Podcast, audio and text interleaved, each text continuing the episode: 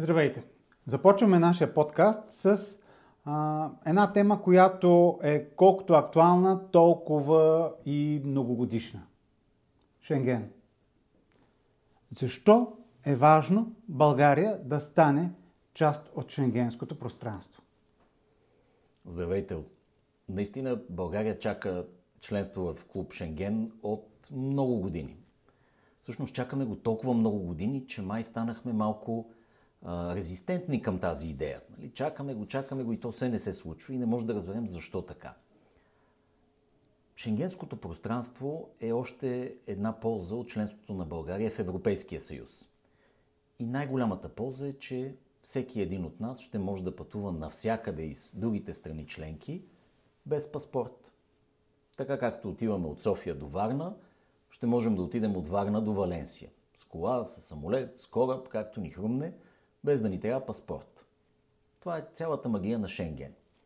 А добре, а защо тогава толкова време не ни приемат в този клуб? Защо не ни пускат в Шенген? Чудесен въпрос, особено на фона на това, което много години вече знаем, че ние технически сме готови за Шенген. Имаме граничния контрол, имаме консулските служби, всичко, което е необходимо. Притесненията на другите държави с Европа са, че от България към тях могат да идват много неконтролируеми елементи. Било то криминални, било то емигранти, които сегашния паспортен контрол ще ги възпре. И те си казват, докато България не си оправи и съдебната система, и правораздавната система, така че тези хора да бъдат възпирани още там, Шенген няма да бъде отворен за нея. И ние няма да можем да си ходим от Варна до Валенсия без паспорт, че си има паспортни проверки за хората, идващи от България. Което е много жалко, защото толкова много българи в момента работят из цяла Европа. И би било чудесно всеки един от нас да може да отиде при децата си, които следват в Дания, при братовчедите си, които берат ягоди в Англия и така нататък. В крайна сметка Европа е едно голямо семейство. Ако ще, това са 400 милиона души и е хубаво да отчетем ползите за България и в обратната посока. Ако ние имаме пътувания без виза, без нали, паспортен контрол, това означава, че и туризма става много по-лесен. И съответно ще има и економически ползи за туризма в България. Да не говорим, че и за нас ще стане много по-лесно да си ходиме в Гърция, да си ходиме до Румъния, да си ходиме до Харватия, където ни е приятно, без да имаме всичките тези формалности и губене на време по границите, така както повечето хора в Европа отдавна са забравили какво е паспорт. Казвате, че се притесняват, че някои елементи престъпни могат да, да влезат в Европа, затова не ни пускат в, в шенгенското пространство. Това означава ли а, и една оценка за липсата на реформи в съдебната система, в прокуратурата? Точно това е смисъла на отказа на Европа до момента да ни допусне до Шенген. Да, ние сме изпълнили някакви технически изисквания, но в крайна сметка правораздавната система у нас, според тях, все още не е на това ниво и затова е изключително важно за нас, като представители на политическите сили у нас, да работим много активно с всички тези държави, които все още имат съмнение и да им кажем, вижте, ние го приемаме много сериозно и за нас е много важно българските граждани най-после да имат тази привилегия, както останалите 26 държави в Европа, така че ще направим всичко възможно тук граничния контрол да е това, което е. Така че всъщност един допълнителен бонус за нас като държава членка на Шенген е, че ще се наложи да имаме много по-ефективен и силен граничен контрол, за да не допускаме тези елементи изобщо да влизат у нас и съответно да се разхождат свободно и шенгенското пространство, влезли от България. Свидетели сме последните години на силен емигрантски натиск. Построи се ограда за милиони, стотици милиони а, лева. А, но продължава емигрантския натиск да, да е много силен, да преминават през страната а, емигранти. Това а, не е ли също някакъв а, момент, който притеснява шенгенското пространство да ни допусне? Разбира се, че то е част от уравнението, с което другите държави гледат на България като външна граница вече на шенгенското пространство. Не бива да идеализираме ситуацията, че в другите гранични държави няма такива проблеми. И Испания, и Италия, и Гърция страдат от този проблем в много по-големи мащаби, така че ние не сме голямо изключение. Напротив, нашата отворена граница към Турция, която е най-проблемна, е сравнително малка.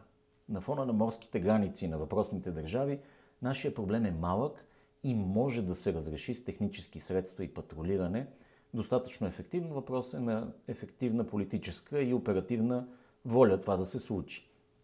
И едно членство в Шенген ще ни принуди да имаме много по-добър граничен контрол, така че това всъщност е много добре и за самото общество в България, което, знаете, също страдаме от емигрантски натиск турски.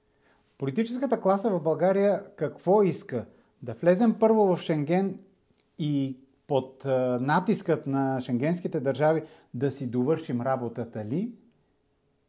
Или все пак сме принудени първо да си свършим работата и после ще бъдем прияти в Шенген? Разбира се, че на нас ни се иска да влезем в Шенген възможно най-скоро. Но обективната реалност на Европейския съюз ни показва, че това няма да стане толкова лесно, но не е невъзможно. Ето, колегите от Харватия успяха да убедят някакси европейските парламенти, че макар че са на Балканите, всъщност не са толкова на Балканите и се справят с емиграцията, въпреки че са на Средиземно море, имат доста морска граница, която е трудна за контролиране. България и Румъния останаха последните в клуба на европейските членки, които не са в Шенген. И за нас би било изключително важно сега като политическа класа да работим заедно с колегите в Румъния, да разсеем и последните съмнения на Европейския съюз, че нашите гранични контроли са на достатъчно ниво, за да отпадне тази забрана и най-после да можем да си пътуваме без паспорт навсякъде. Но вместо да, да убедим и последният допреди време глас против нашето приемане в Шенген Холандия, в последните седмици буквално и месеци изведнъж започнаха да нараства броя на гласовете, които не са склонни да ни приемат. Австрия, Швеция се присъединиха към, към гласовете против нашето приемане в Шенген. Защо така се получава? От една страна допускам, че самата Нидерландия доскоро беше параван, зад който се криеше нежеланието и на други държави да ни приемат. Сега, когато сроковете започват да изтичат, те вече се показват кои са. От друга страна, ние не бива да сме наивни, защото политическата ситуация в Европейския съюз също се променя. И държави, които преди това са били склонни да допуснат България, макар и с някои неща за довършване в системите и за контрол, вече не са толкова благосклонни. И за нас като политици това трябва да бъде звънец. Звънец, че ние трябва да бързаме. Колкото се може по-бързо да ги убедим, че ние всъщност можем да се справим с тази задача, за да станем най-после пълноправни членове и на това пространство в Европа. Добре, но, например, все пак без визи се пътува в, в цяла Европа от 2000-та година. Откакто сме членови на Европейски съюз, само с лична карта се пътува из цяла Европа. А, каква ще бъде съществената разлика за хората, които пътуват? Някак си а, много абстрактно, като че ли им звучи Шенген, Шенген. А, някои дори може би не знаят, че това е малък град. А, а, някак, някаква такава абстрактна така, мантра витае около този Шенген. На обикновеният българин по какъв начин ще се отрази приемането на България в Шенген? Представете си, че отивате на море в Гърция. Нещо, което стотици хиляди българи правят всяка година. Вместо да чакаме на опашка, минаваме транзит по магистралата, дай Боже един ден да е готова и си продължаваме кой за острови, кой за полуострови. А тези, които не пътуват? Представете си, че, че живеете в Русе и отивате в Румъния по бизнес. Или отивате в Румъния, за да летите някъде от Букурещ. Всичко това се струва без паспорти, минавате си по моста транзит с много по-голяма скорост, пести се огромно време и в крайна сметка и бизнесът тръгва по-бързо, защото няма ги всичките тези гранични контроли. Добре, но за, за баба Кица от Кочериново, да кажем, ако има такава, тя как, как ще се промени нейният живот влизането на България в Шенген? По какъв начин? Няма наши сънародници, където и да било из България, които да нямат семейство някъде из Европа. Почти всички ние знаем, имат 2 милиона българи, вероятно 1 милион работят и се учат някъде из Европа. Нашите внуци и деца ще могат да си идват много по-лесно. Ние ще може да пътуваме, да отиваме да ги видиме без никакви ограничения, с автобус, с кораб, с самолет. Това е основното облегчение за всички нас. Вече не ни трябва паспорт. Цяла Европа става всъщност една отворена държава. Все едно от София до Пловдив да пътуваме. Все едно от София до Пловдив, до Варна, до Бургас, до Шумен. Добре, а вашите очаквания? Кога България ще стане достоен и равноправен член на шенгенското пространство? В момента имаме шанс, но този шанс изисква политическа воля от повече от една политическа формация.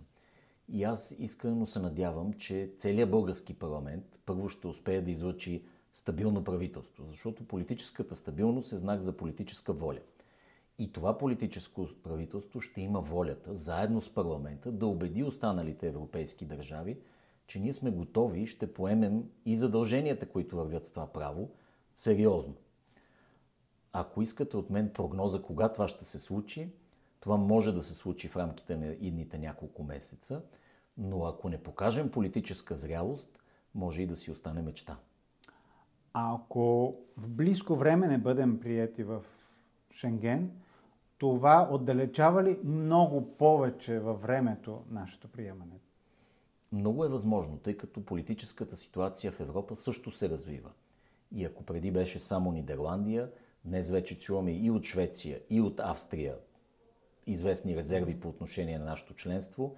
Нищо чудно след още няколко месеца да се появят и други държави, които да вярват по-малко на последните две. Това означава ли, че България всъщност изостава в реформите? Че България изостава в реформите, че да си го кажем направо, България е последна по отношение на много от реформите, които се изискват, е пределно ясно. Не случайно ние настоявахме в плана за възстановяване и устойчивост, тази поредна европейска програма за инвестиции в европейските държави, да бъдат заложени именно реформите за правова държава за да можем още веднъж да кажем и на българското общество, но и на цяла Европа. Ние сме сериозни по отношение на прилагането на закона еднакво за всички. Няма по-добра гаранция за всички, които все още имат резерви по отношение на нашето приемане в Шенген от това. Всички говорят и в България, повечето политически сили, всички политически сили, прокуратурата, съда, че има нужда от реформа в съдебната система. Но тя не се случва. Кой пречи да се случи тази реформа? Когато всички заявяват. Всички заявяват, че, че има нужда от реформа, откакто се появи последният кабинет на Продължаваме промяната. Всъщност Продължаваме промяната с нейния кабинет, вкара темата за правосъдна реформа, но сериозна такава, а не симулация на реформа, най-после в обществения дневен ред. И тя стана на дневен ред изведнъж и за ГЕРБ, и за ДПС. Оказва се, че те от години желаят тази реформа. Така че дявол е излязъл от бутилката вече. Това, което е важно за този парламент и всички следващи, са да не бъде вкаран обратно в бутилката чрез замитане на реформите и фалшиви реформи, а наистина да се отнесем сериозно към това, което трябва да се случи. Прокуратура, която наистина разследва, органи, които наистина работят и в крайна сметка една сигурност за всички наши партньори, че правораздаването в България е такова, каквото е в цяла Европа.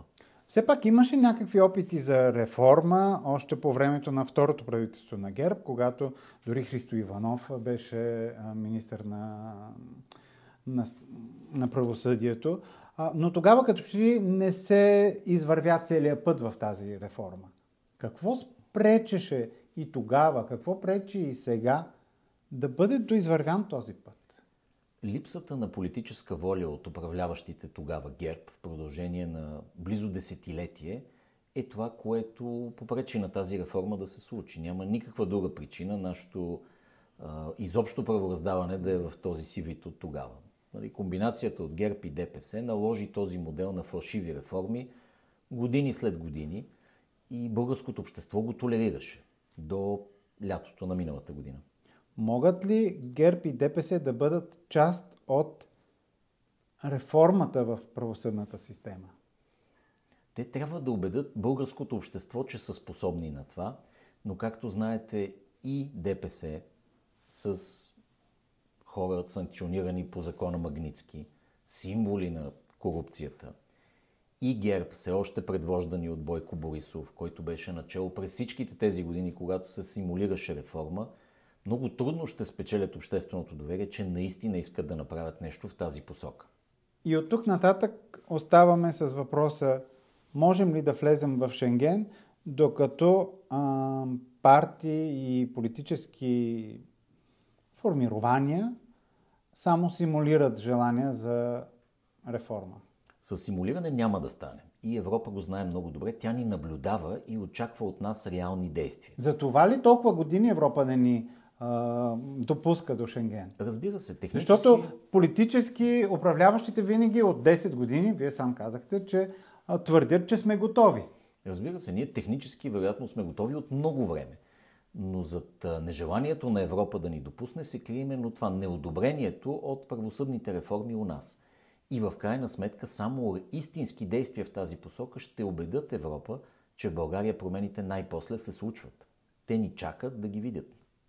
Тоест, довършването на правосъдната реформа е едно от условията за приемането ни в Шенген.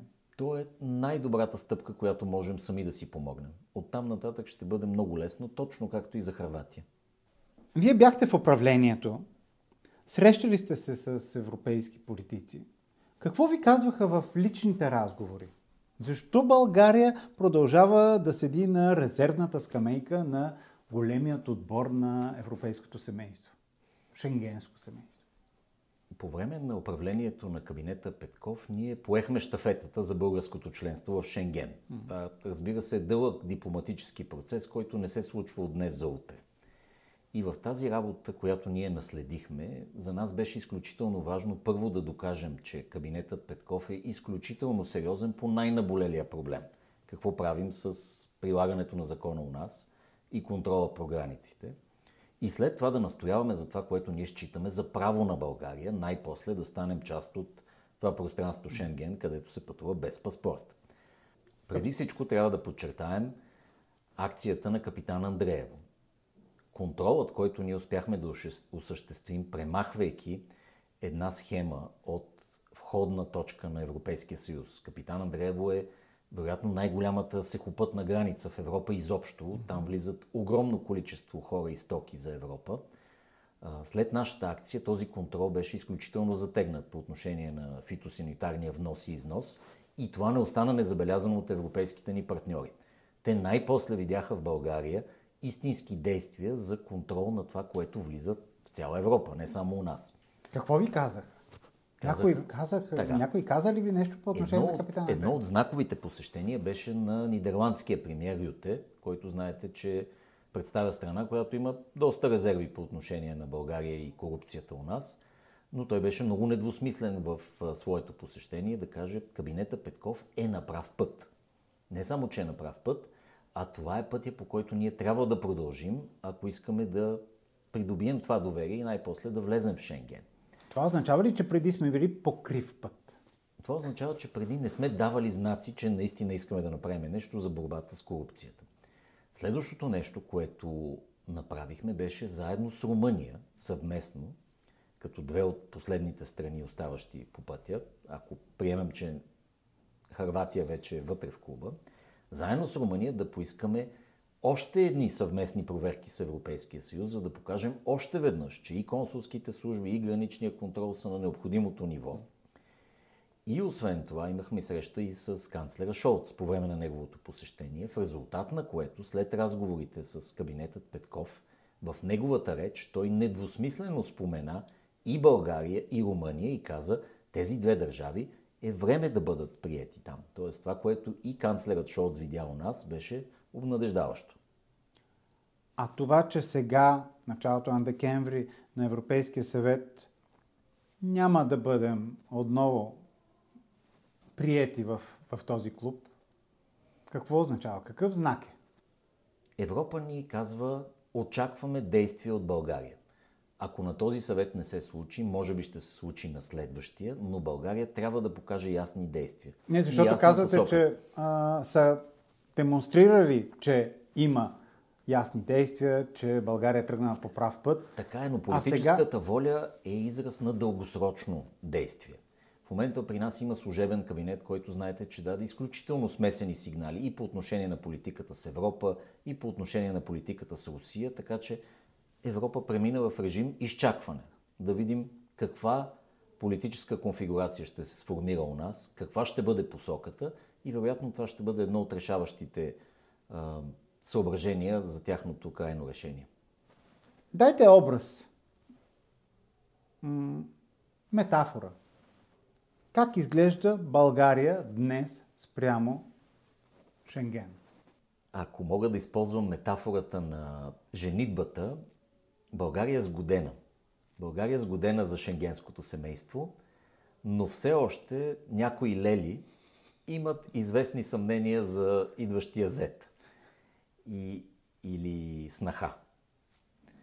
И тази снаха или зет трябва да покаже, че наистина иска да влезе в това семейство с цялото си сърце. Може би сме като студент, който иска да влезе в елитен университет и е дал много от себе си, написал е чудесно мотивационно писмо, много се е старал, но нещо в оценките ни куца. Има една оценка там за правораздаване, която не е точно това, което трябва.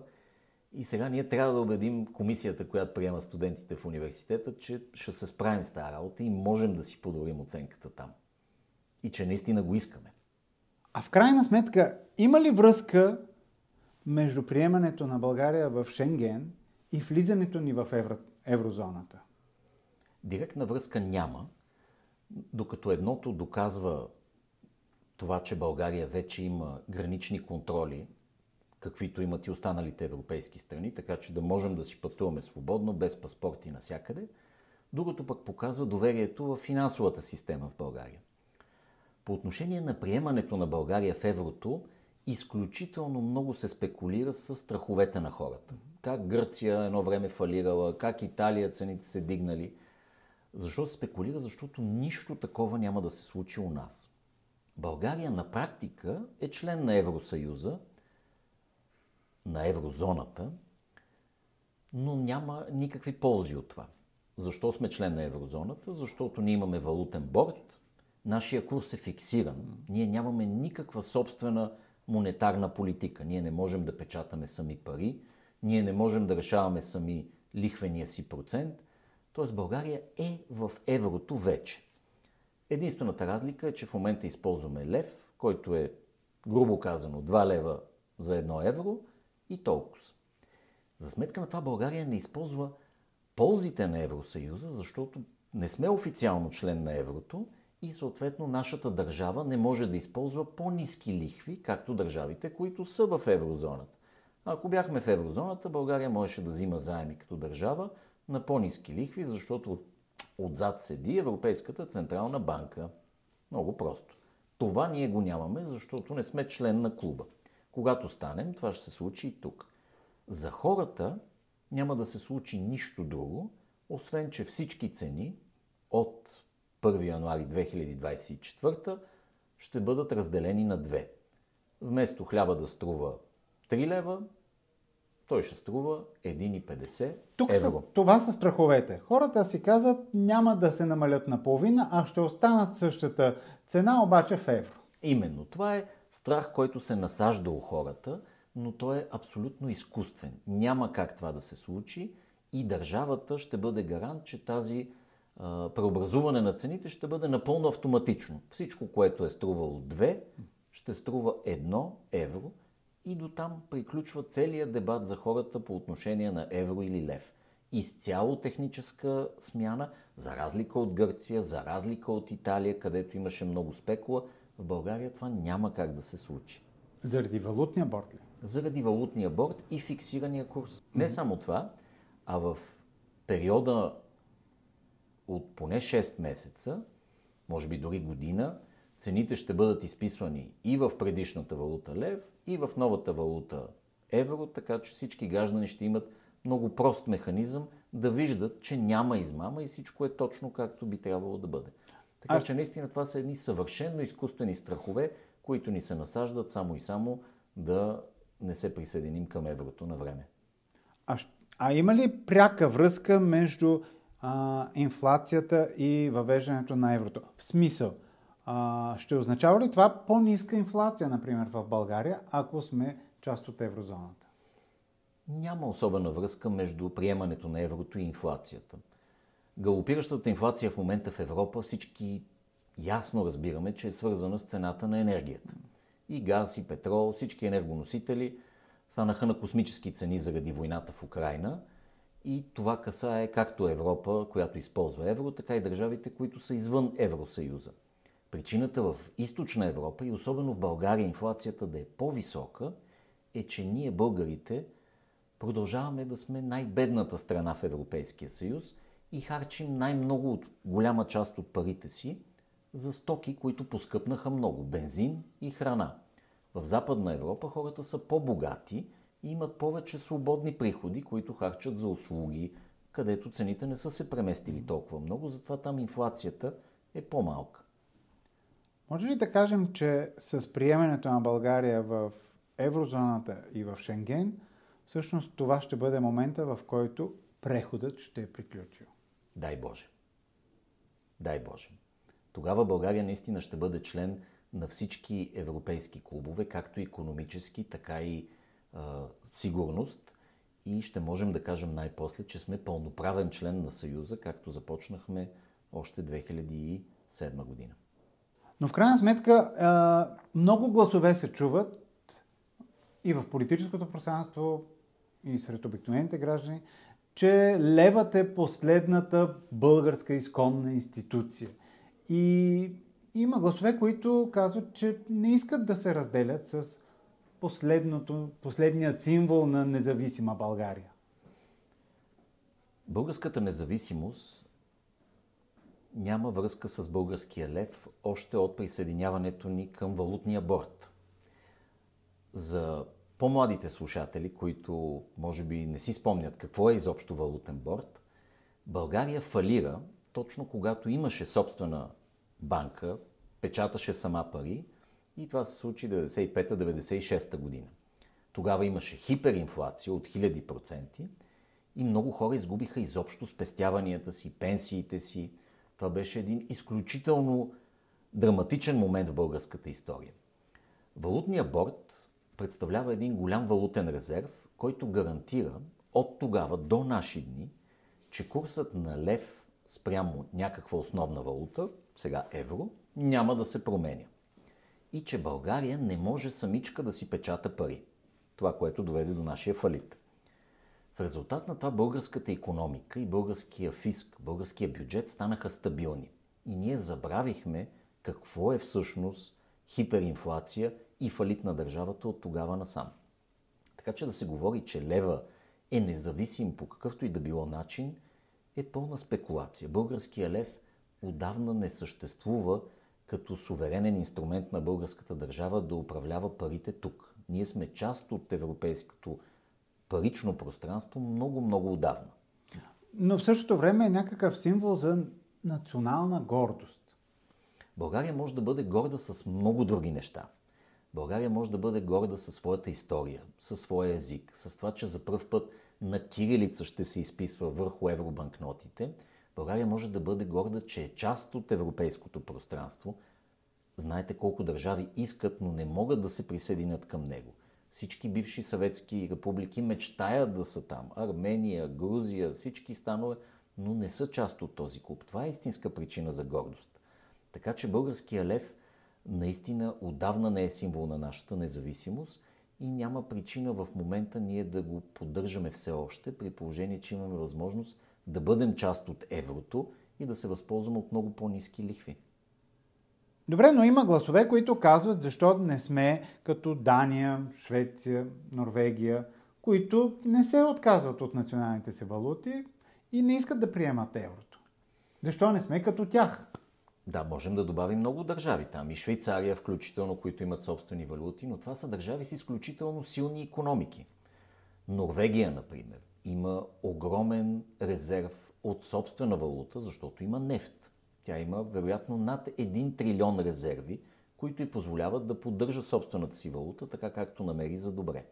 България, за съжаление, продължава да бъде най-бедната страна в Европейския съюз и да имаме иллюзия, че можем да имаме собствена политика фискална и монетарна, т.е. да си печатаме пари и да си определяме лихви, при положение, че сме в Европейския съюз и това да е по-изгодно, отколкото да използваме еврото, което ни се предлага, е много наивно. Много наивно и ще ни коства много. Всъщност България, ако имаше независим лев, щеше да изглежда още по-рискова държава и заемите на държавата да са още по-скъпи в резултат на това. Когато един хубав ден станем богати като Швеция, като Швейцария, като Норвегия, можем да се замислим дали еврото е добре за нас или ще сме по-силни със собствена пара. Казахме за Швеция, Норвегия, Дания, но има и други европейски страни, членове на Европейския съюз, които продължават не толкова богати, по-скоро са измерими с България. Една Унгария, например. Чудесен пример за Унгария. Унгария е точно пример това, което не искаме да се случва в България.